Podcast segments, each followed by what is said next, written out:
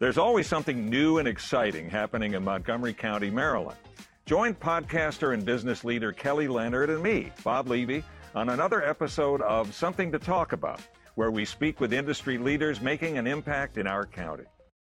Bentornati qua con me, dove si parla di psichiatria, salute mentale, psicofarmacologia e neuroscienze. Oggi eh, parlerò, anzi riparlerò, perché in realtà ehm, ho già affrontato questo argomento diverse volte, del disturbo borderline di mm, personalità, anzi disturbo di personalità borderline. Mm, ne riparlerò perché ve lo ripresenterò in, uno, in una specie di, diciamo, nuova veste. Ecco. Ehm, questo è, lo faccio perché mi sono state chieste molte volte alcune tematiche in cui accenno qua e là in alcuni video, in particolar modo il fatto di come sia possibile sbagliare diagnosi, come alcune diagnosi si sovrappongano e cose di questo genere. E nel disturbo borderline è piuttosto frequente, quindi ne riparliamo. Come sempre, se volete sapere tutto della psichiatria, questo è il libro da prendere, da comprare su Amazon. Eh, eh, PsyQ, salute mentale, istruzioni per l'uso, si parla di psichiatria in maniera trasversale, comprensibile, psicoeducazione, consapevolezza delle cure, lifestyle, psychiatry, molto importante, tra parentesi sul lato del lifestyle ci sarà prestissimo una novità, anzi è già stata più o meno annunciata insieme ad Alessandro De Concini, andate a vedere che cos'è lifestyle science, andate a vedere direi che è la continuazione di quello che è stato fatto su SciQ. Ehm, e, insomma, andate a dare un'occhiata, Lifestyle Science. Ma veniamo all'argomento di oggi che è decisamente importante e mh, mm, credo che valga la pena approfondirlo bene. Eh? Allora, disturbo borderline di personalità. Tutti ne parlano, ma diciamo purtroppo in pochi eh, sanno veramente mm, cosa dicono. Mm, perché? Perché dico questo? Mm, al di là del fatto che una persona abbia studiato, abbia letto, questo lo do per scontato, e che abbia delle buone competenze comunicative, eh, c'è un particolare molto importante che intacca mh, il fatto che alcune persone non sappiano bene di cosa parlano, eh, perché la prima ragione per cui tutti ne parlano, ma purtroppo pochi sanno veramente che cosa stanno dicendo, perché la maggior parte eh, delle persone là fuori che parla, la maggior parte, non tutti assolutamente, sono, posso farvi una lista di persone, di divulgatori che ne parlano in maniera eccellente, ma una gran parte di quelli che parlano eh, non vedono pazienti, non vedono persone. Eh, questo è il dato di fatto, nessuno sa quante eh, persone, effettivamente quante diagnosi abbia visto una persona, da quanto tempo stia esercitando la sua professione e oggettivamente quanti pazienti borderline abbia visto. Intendo esseri umani, persone che sono andate a lui a chiedere aiuto e mh, mm, con cui ci sia potuto essere poi uno scambio, un confronto con altri colleghi. Intendo la cosa reale. Eh? Questo è molto più difficile. Voi non avete idea di quanti esperti non vedano semplicemente persone, eh? intendo esseri umani. Eh? E ehm, questo è un punto molto importante che riguarda mh, tante discipline, mh, chiamiamole della salute, mh, sanitarie.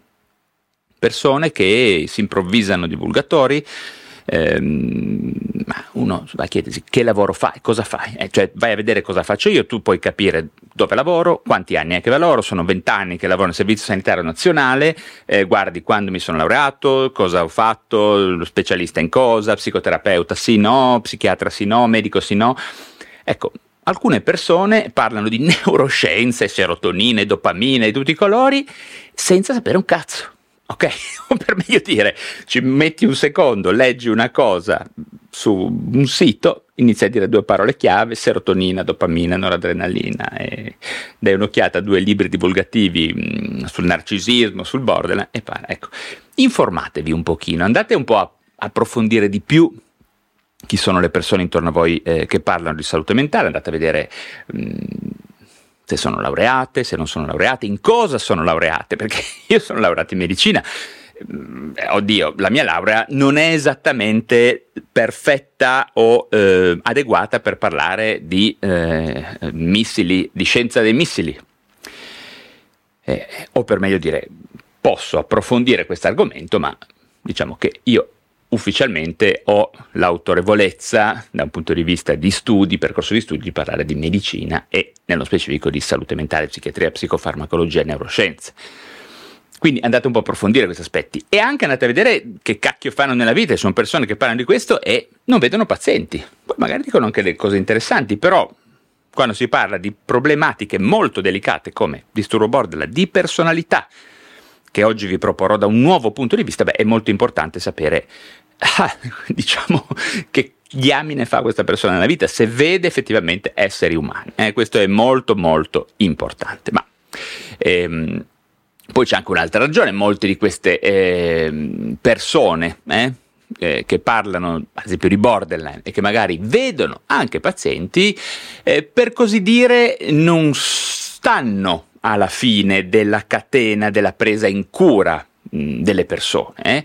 ma più spesso sono all'inizio, c'è tutta una catena diciamo, che va dalla prima diagnosi alla revisione della diagnosi, agli sbagli, al, all'aggiustamento delle terapie, eccetera, eccetera. E quindi insomma non si fanno queste persone troppi problemi a produrre diagnosi alla cazzo all'inizio, a sentimento, da soli nella stanzetta, senza equip con cui confrontarsi, senza colleghi con cui confrontarsi spesso e spesso queste diagnosi vengono fatte proprio all'inizio appunto da soli all'apice, eh, all'inizio della, di questa catena di diagnosi e terapia e che poi è destinata a vedere cambiare molte volte il destino diagnostico e terapeutico di molte persone. Sappiamo bene che nel campo della salute mentale ci sono dei problemi non da poco, non da poco rispetto agli errori eh, che si compiono, specialmente sul piano diagnostico, come dico sempre. Eh. Comunque una diagnosi è importante stabilirla di qualunque genere tu decidi, funzionale, processuale, DSM, categoriale, dimensionale. Eh. Però una diagnosi è importante stabilirla intanto per restituire al paziente, per parlarne con i colleghi e per stabilire quali sono le terapie, i percorsi terapeutici con migliori evidenze. Ok? Perché se noi non facciamo una diagnosi, almeno dentro di noi, ehm, non possiamo appoggiarci a dei, degli studi seri che ci dicano quali sono le migliori evidenze di terapia per quella specifica diagnosi. Questo è la palissiana, no? e, ehm, quindi un orientamento diagnostico iniziale. No? E, ehm, è molto importante perché in psichiatria, in psicologia, salute mentale, eh, Mm, io faccio un classico esempio dell'errore. Eh? Eh, quando parlo di questa cosa riporto sempre quello che accade nel resto della medicina, della sanità, della salute. Parlo spesso di mia moglie, che è un'anestesista. Mia moglie, se, fa- se facesse, eh, speriamo di no, che non accada mai, ma se facesse una cazzata qua, un cardiologo, un, un, eh, un medico d'urgenza fa una cazzata al tempo zero, te ne accorge al tempo qualche minuto. Eh. In psichiatria, in psicologia, in salute mentale, si possono fare enormi cazzate al tempo zero e poi uno se ne accorge qua, mesi, alle volte anni, ok? Mesi di terapie inutili, magari espongono il paziente a rischio di comportamenti pericolosi per lui, per gli altri o cose di questo genere. Ripeto, non è sempre facile fare questo, però bisogna stare attenti che in psichiatria c'è questo problema grosso che le conseguenze di una diagnosi sbagliata poi av- hanno delle, eh, de- de- un delay di diverse settimane come minimo, alle volte mesi, alle volte anni. Eh? Questo è un po' il problema per cui non è sempre facile mh, vedere se le cose sono andate bene rispetto a un certo caso. E ovviamente più si è, più l'equipe è completa ed è, è costituita da varie professionalità. Un'equipe corretta sarebbe lo psichiatra, lo psicologo, eh, l'educatore, l'infermiere, specializzati in patologia mentale grave, eh, TERP, terapeuta di riabilitazione psichiatrica, eh, OS, insomma, ehm, tutte figure che devono collaborare fra di loro per costruire un intervento sartoriale sul paziente e in un contesto di ottima comunicazione all'interno dell'equipe. E questo è un po' il punto importante. Bene, insomma, tutta questa premessa per dirvi che cosa? Per dirvi che funzionamento di tipo borderline. Mm? Cercate, spero di essere chiaro, funzionamento di tipo borderline e disturbo di personalità borderline alle volte, anzi, più spesso di quanto non si immagini, due, questi due scenari non coincidono. Hm? Non coincidono. Il fatto che io esprima da un punto di vista di comportamento, di relazione, un funzionamento di tipo borderline, non è per nulla scontato che io sia affetto da un disturbo borderline di personalità. Ok? Disturbo di personalità borderline. E adesso vediamo perché. Eh, quindi eh, questa eh, differenza alle volte, mh, questo problema, questa distanza fra questi due concetti, funzionamento e disturbo, genera una grande confusione nelle persone, eh, in primis nei pazienti, eh, ma poi anche nei familiari e senza dubbio anche mh, negli operatori della salute. In effetti eh, vi ho già parlato in altri video del disturbo borderline di personalità, ma poi con il passare del tempo mi sono reso conto che sarebbe stato importante mh, ritornarci sopra, sottolineare, spiegare meglio mh, queste differenze davvero fondamentali. Eh, funzionamento borderline e disturbo borderline di personalità. Adesso lo approfondiamo un pochino e vi spiego meglio che cosa intendo. Quindi, per riassumerla molto velocemente, oggi vi parlerò in sostanza di diagnosi differenziale, ovvero di quali sono quei disturbi psichiatrici che spesso, molto spesso, eh,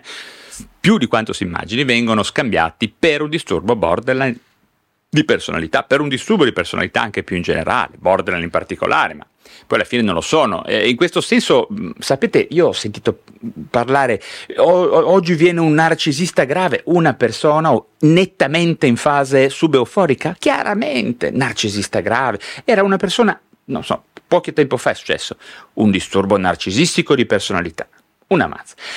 Questo è un errore che possiamo fare tutti noi ed è il controllo incrociato con le varie professionalità che stanno all'interno di un'equipe che permettono di non cadere in questi errori, che hanno a che vedere con i nostri bias interni, con nostre derive ideologiche, con, da, con tante cose, soprattutto col fatto che qualche occhio in più che guarda una persona e poi questi occhi che possono comunicare bene in maniera efficace fra di loro permettono di evitare di fare cazzate atomiche. Eh? Quindi questo è un punto molto importante, un'equipe multidisciplinare che si dedichi al paziente per evitare questi errori. Eh? E, ehm, comunque, prima di, um, di, parlare della delicata questione di come il disturbo di personalità borderline possa essere mal diagnosticato, eh, quindi scambiato per altri disturbi, vedremo quali, vi volevo mh, riassumere il più velocemente possibile che cosa si intende per funzionamento borderline. Eh? Vi ricordo anche che appunto ho fatto qualche tempo fa un, eh, un video, eh, ovviamente sulla diagnosi di disturbo di personalità borderline, che vi linko qui da qualche parte come sempre. Eh? Video che ha avuto molto successo, ehm, che insomma è stato apprezzato da tante persone, da pazienti, familiari, operatori, studenti, specializzandi. Mh, mm, altri medici, altri colleghi che magari si occupano di altre specialità. Quindi magari dategli un'occhiata ehm, per capire meglio questa diagnosi. Però qui un breve riassunto su cosa si intende per borderline. Eh? Allora, il disturbo eh, di personalità borderline, che in questo contesto specifico di oggi preferisco chiamare funzionamento borderline, è caratterizzato ehm, da una serie di sintomi sicuramente complessi, eh, sintomi caotici che possono influenzare profondamente eh, la vita delle persone che ne soffrono, che è un po' la diagnosi, di, eh, il, che è un po' la definizione di disturbo. Eh. Un cluster di, sim, di, di, caratteristiche personologiche, comportamentali, psichiche diventano una patologia quando ehm, generano sofferenza clinicamente significativa nella persona. Eh. Quindi senza dubbio uno dei tratti distintivi di questo disturbo mh, mm, è la marcata instabilità, instabilità emotiva che queste persone hanno, sperimentano. Infatti possiamo mh, mm, osservare eh, dei passaggi da momenti di calma e tranquillità serafica, eh, a orizzonti serenissimi, a improvvisi e repentini, intensi sentimenti di tristezza, rabbia, colpa, quindi instabilità e labilità emotiva. Ok? Teniamo a mente questo aspetto, primo aspetto. Quindi eh, in, in, sintesi alle volte vivono un vero e proprio caos emotivo, trovandosi poi a sperimentare mh, emozioni molto contrastanti, antitetiche, opposte, fratturanti, tutte allo stesso tempo, mh? Eh, tutte contemporaneamente. Da tutto questo deriva eh, chiaramente che la gestione del, dei propri stati emotivi eh, risulta estremamente difficile per queste persone, per persone che presentano queste caratteristiche psichiche, anche perché molto frequentemente agiscono impulsivamente, cioè senza riflettere sulle conseguenze delle proprie azioni in maniera irresistibile, quasi coatta, eh? quindi impulsività. Teniamo a mente anche questo secondo, secondo aspetto, ok? Del disturbo borderline. Poi ci sono ancora beh, certamente altri aspetti importanti da sottolineare, in particolare il, classicamente i forti timori di abbandono, ci hanno fatto film, narrazioni su questo aspetto, quindi queste persone vivono molto frequentemente una profonda preoccupazione di essere abbandonate, eh? preoccupazione che spesso si manifesta con una forte incapacità a stare soli e anche da un bisogno estremo di avere sempre una persona accanto a loro che li sostenga, mm, proprio proprio con le modalità che loro vogliono. Eh? Quindi forte instabilità relazionale. Terzo punto, ok? Prendiamo nota anche di questo terzo punto. In effetti ehm, chi esprime un funzionamento tipo border spesso tende a idealizzare rapidamente gli altri eh? e allo stesso tempo o prima o dopo eh, a svalutarli profondamente, quindi sviluppando la sensazione improvvisa che l'altra persona non si occupi abbastanza di loro, non sia degna di loro, non sia abbastanza presente, eh, abbia intenzioni malevole, non, non, li meriti, cose di questo genere, oppure che sia troppo presente addirittura, eh? quindi un equilibrio, una distanza relazionale sempre precaria, molto fragile. Quindi avremo relazioni ovviamente come molti sanno, caratterizzate da turbolenza, eh, intensità eccessiva, caos, senza spazio per alcun tipo di compromesso, buonsenso, no? mezze misure, quindi altro punto, quarto punto, se non sbaglio, instabilità relazionale eh, molto molto profonda. Questa instabilità può svilupparsi ad esempio anche a livello esistenziale, quindi con dei pattern, chiamiamoli di autoboicottaggio, quando ad esempio, non so, sono vicini al, al, raggiungimento di un obiettivo importante, ad esempio ritirandosi da scuola proprio quando sono sul punto di ottenere il diploma, no? quando sul punto io ho dei pazienti bipolari che come caratteristica, al, me ne vengono in mente almeno 3-4 che erano un esame dalla laurea, eh, ora già vi ho spoilerato una cosa, pazienti che sembravano borderline. Eh comunque pazienti mm, che a un esame dalla laurea, ma cosa diavolo è successo? Non vado più avanti, si ritirano, eh? poi cambiano lavoro di frequente, cambiano obiettivi, cambiano interessi, si licenziano, divorziano, fanno cose di questo genere. Eh? Poi che altro? Mm, beh, spesso ci sono anche appunto esplosioni di rabbia, rabbia fortissima, tensione emotiva, alle volte con un passaggio all'atto che può essere davvero drammatico e pericoloso, più spesso per loro, ma alle volte anche per gli altri, eh? quantomeno drammatico e impressivo.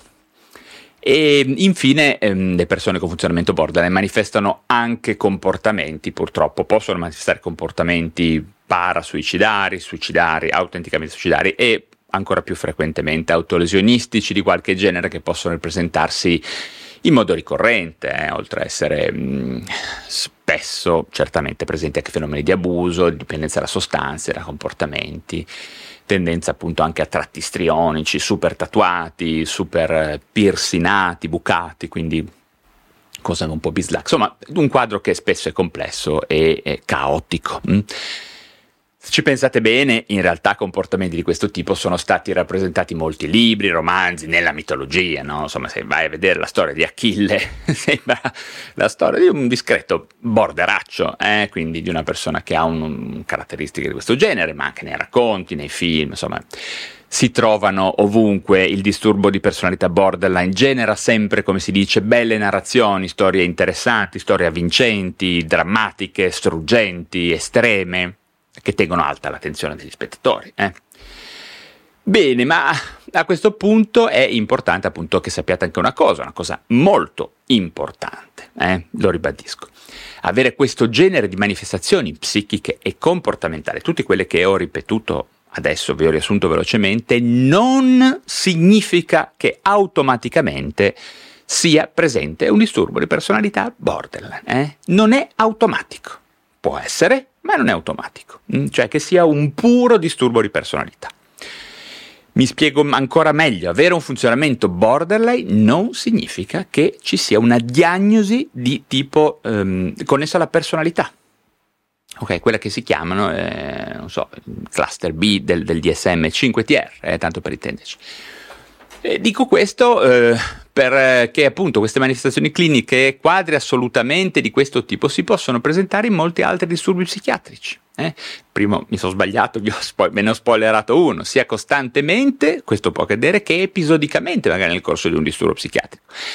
In realtà in maniera episodica quasi ognuno di noi, potremmo dire, mh, affetti da un disturbo o meno, può manifestare, tra parentesi, dei comportamenti di tipo borderline, no? magari nel giorno sbagliato, quando lo stress ha raggiunto un punto di rottura, quando si abusa un pochino di più di alcol o di altro. Beh, insomma, ogni persona che mi sta ascoltando, tu che mi stai ascoltando in questo momento, ogni persona eh, potrebbe dire, ah, quella volta anche io sono stato impulsivo, intollerante alle frustrazioni, instabile, ossessionato dall'abbandono, ok?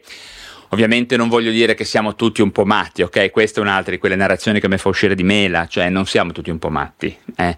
Eh, siamo abbiamo tutte delle caratteristiche e le nostre caratteristiche diventano un disturbo quando diventano clinicamente significative, ovvero interrompono il nostro funzionamento, eh, fanno sì che il nostro comportamento danneggi il funzionamento di altre persone, quindi che si generi e dentro di noi, intorno a noi, del disagio clinicamente significativo. Ok? Quindi basta con sta minchiata che siamo tutti un po' matti, da vicino nessuno è normale, eccetera neanche i matti sono matti, cioè chiunque, la psichiatria non si occupa di persone strane, si preoccupa di persone che soffrono, ok? Quindi questo è il punto. Quindi persone che, oltre a delle caratteristiche, ci sono persone che sembrano non avere caratteristiche bislacche eppure soffrono tantissimo. Quindi, ripeto, disagio clinico significativo. Questa è la caratteristica per cui una psichiatra vi possa essere utile. Mm?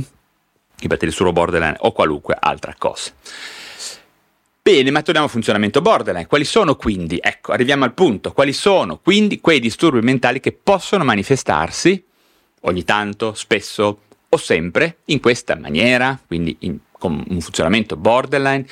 Bene, elenchiamoli, eh? forse non ci sono tutti, magari mi aiuterete se qualcuno di voi ne ha in mente altri. Eh? Primo, l'ho spoilerato prima, disturbo bipolare, sicuramente, disturbo bipolare.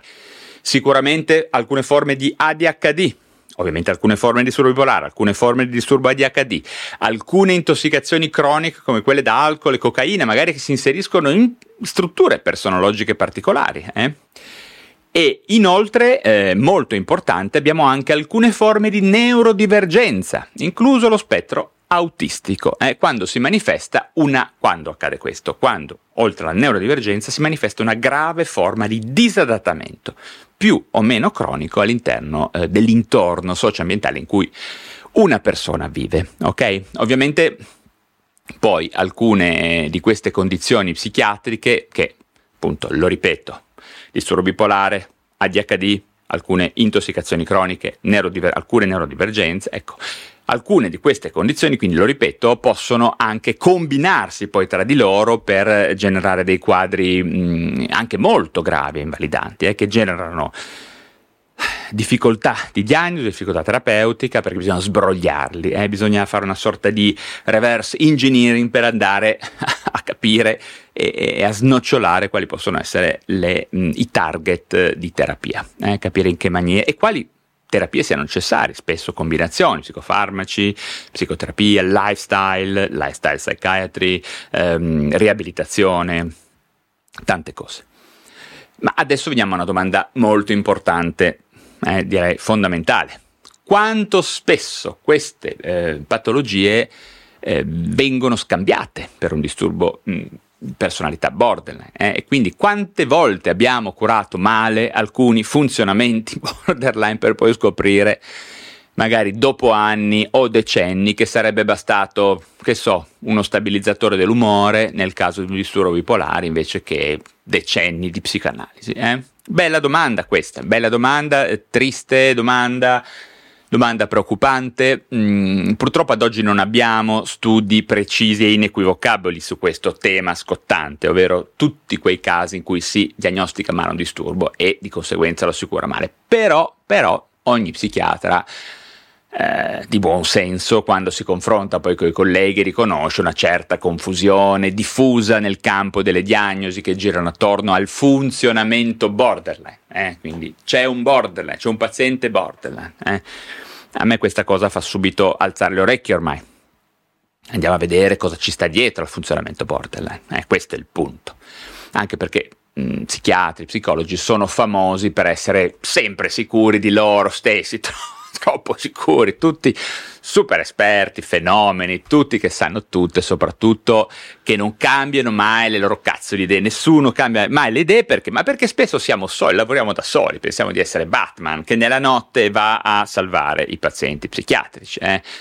Eh, lavoriamo da soli come dei supereroi nelle nostre menti, nelle nostre stanzette, senza parlare mai, mai, poi mai con nessuno. Poi, poi manifestiamo una sorta di autosufficienza grandiosa che ci porta poi a fare cazzate madornali e lo stesso OMS ci dice chiaramente che la mancanza di comunicazione tra operatori della sanità sono la prima causa di problematiche, eh, eh, di problemi di, di, problemi diagnostici, problemi terapeutici, il fatto che non si comunica.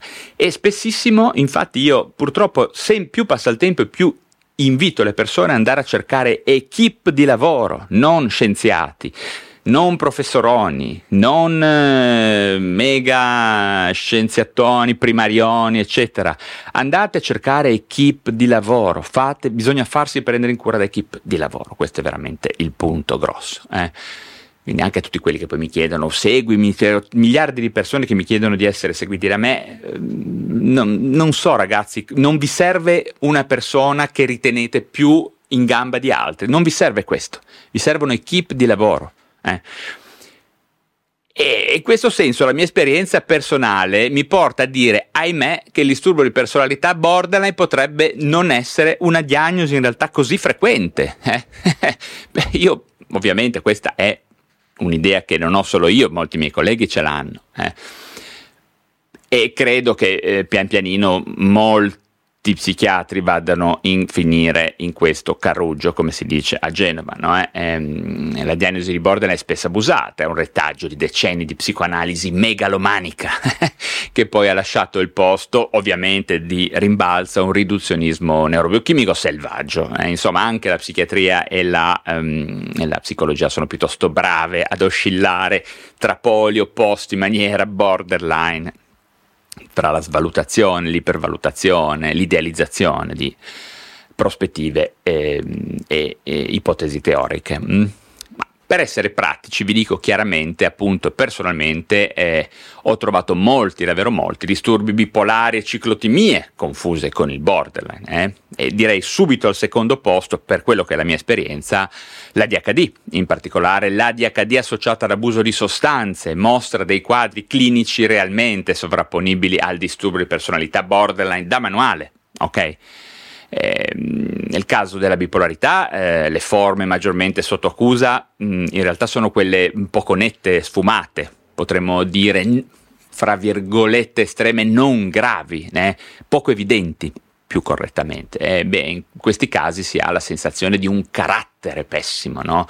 di una personalità intollerabile, no? disfunzionale piuttosto che ehm, di vere e proprie oscillazioni dell'umore, che invece poi ci sono e come, eh? sono, sono, facili da vedere, da riconoscere, vedendo 5 minuti una persona o mezz'ora alla settimana, la settimana se va bene. E infatti spesso poi il litio fa molto più bene di 100 anni di psicoanalisi in molte situazioni, cioè quando la diagnosi è giusta, eh? perché se uno ha bisogno della psicoanalisi va benissimo, ma ci sono delle situazioni in cui ci vuole il litio, ecco, c'è poco da fare, perché di quello si sta parlando e ehm, anche la ciclotimia è appunto un'area di casino totale per queste diagnosi, disturbi di personalità sbagliate, quindi prudenza, attenzione. Eh. Poi dicevamo le eh, neurodivergenze, certamente ADHD o peggio ADHD con sostanze, molto frequente. Eh. Se vai in un CERT quando dicono che gli psichiatri non dovrebbero occuparsi di eh, tossicodipendenza, eh, bisognerebbe prendere chi fa queste affermazioni e dirgli di cambiare proprio pianeta, di andare su, una, su Pandora a farsi delle belle fan, fanghi blu. Eh, i, i, CERT sono eh, costituiti metà da bipolari, metà da DHD praticamente, ragazzi, cioè punto. Ok? Non c'è il concetto di tossicomanico maior, primigenio, il tossico totale, ok? Questo qua è un concetto che sta ormai scomparendo. Eh? E in questi casi, appunto, vai in, in, nei, CERT. Eh, Bisogna però esserci andati, esserci stati, aver capito, aver guardato, aver parlato con le persone, eh? non così a volo. Eh. In questi casi abbiamo persone super impulsive, instabili, fuori controllo, no? che si muovono nel mondo in maniera caotica e come spesso accade quando provi poi a curarle male, ecco che peggiorano, no? più gli dai neurolettici e più si scompaginano, eh, manifestano ideazione autolesiva, suicidaria, allora gli aumenti il, neurolettici ancora peggio insomma un disastro, poi magari iniziano le terapie per la DHD, eh, cosa succede? Psicostimolanti, lifestyle, cognitivo-comportamentale, riabilitazione, magia, migliorano. Eh? Quindi una buona diagnosi, ragazzi, diciamo tutto quello che si vuole, ma avere un'ipotesi diagnostica in testa cambia a noi, al paziente, ai familiari, alle persone. Eh? E um, infine vorrei anche eh, dire eh, una parola per quello che riguarda appunto le neurodivergenze, che spesso, troppo spesso, sottolineo troppo spesso, non vengono neppure considerate da, no, da molti dei psichiatri.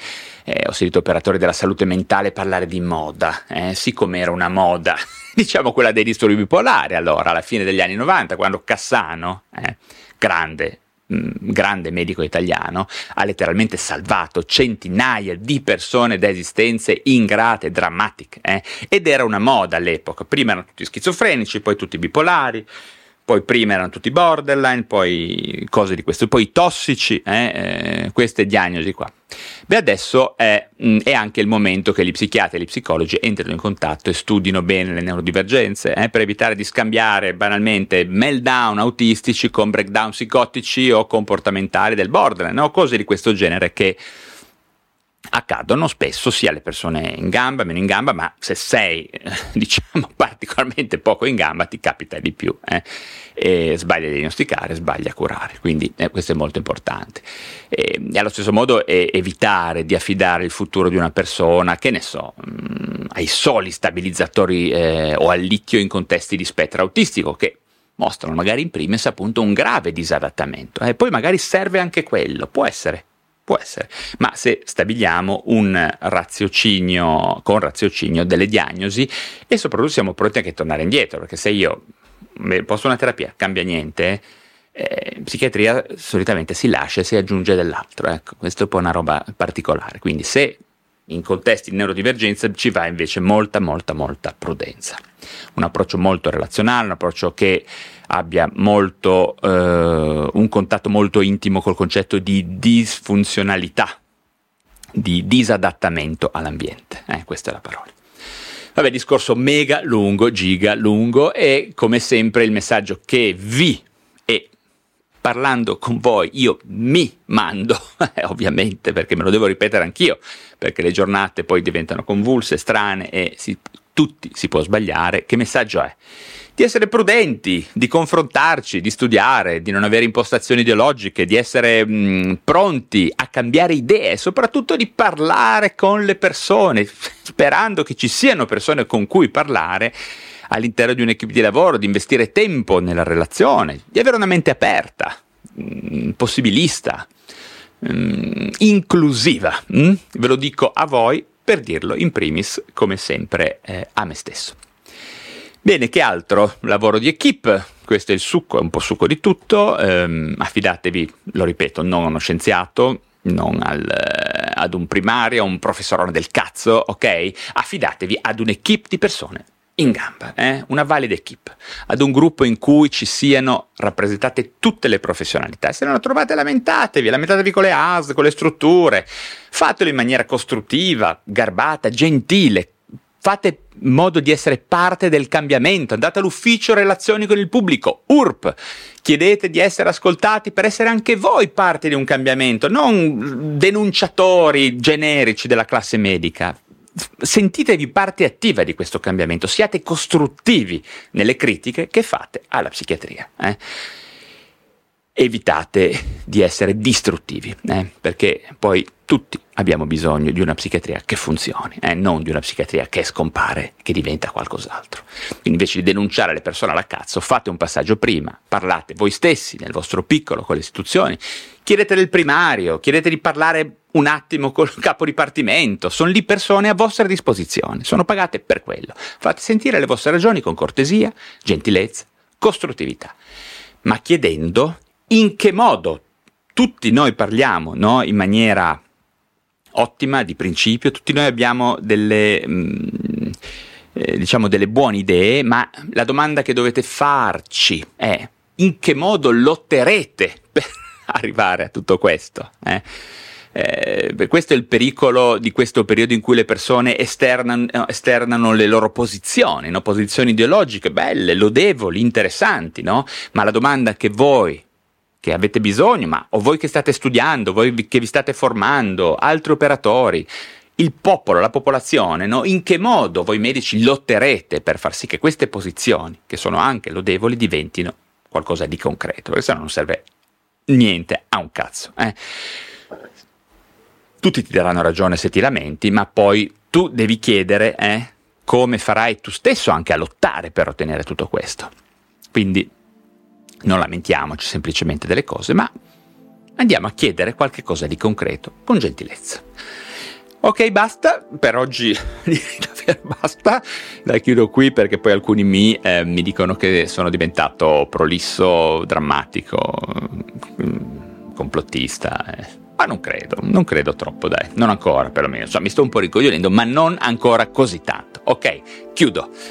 Come sempre spero davvero di esservi stato utile, di avervi portato informazioni di valore, se aveste richieste o domande mi raccomando fatele giù nella sezione dei commenti, sia che mi state ascoltando su YouTube, oppure ormai spero lo sappiate anche sul eh, podcast Lo Psiconauta su Spotify, dove spero abbiate capito che è possibile commentare le varie puntate del podcast, oltre a dare 5 stelle allo Psiconauta, il più eh, ascoltato podcast su psichiatria, salute mentale e neuroscienze altre neuroscienze no. Sono decisamente dopo Gennaro Romagnoli e il suo psi nel top numero uno, al secondo posto. Se vi sono stato utile sostenete il canale con un like, se vi interessa la psichiatria iscrivetevi alla piattaforma digitale dove mi state ascoltando, siete dei veri fanatici, abbonatevi al canale YouTube e sostenete direttamente la causa. Ah, soprattutto poi, beh, comprate PsyQ.